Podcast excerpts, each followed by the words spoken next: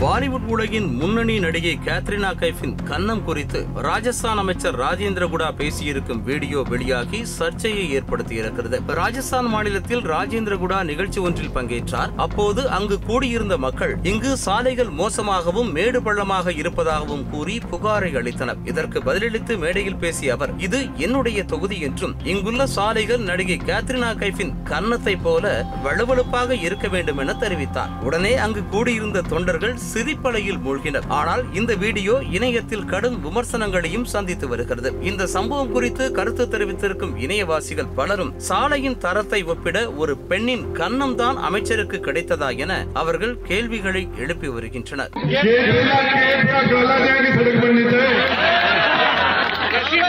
हाँ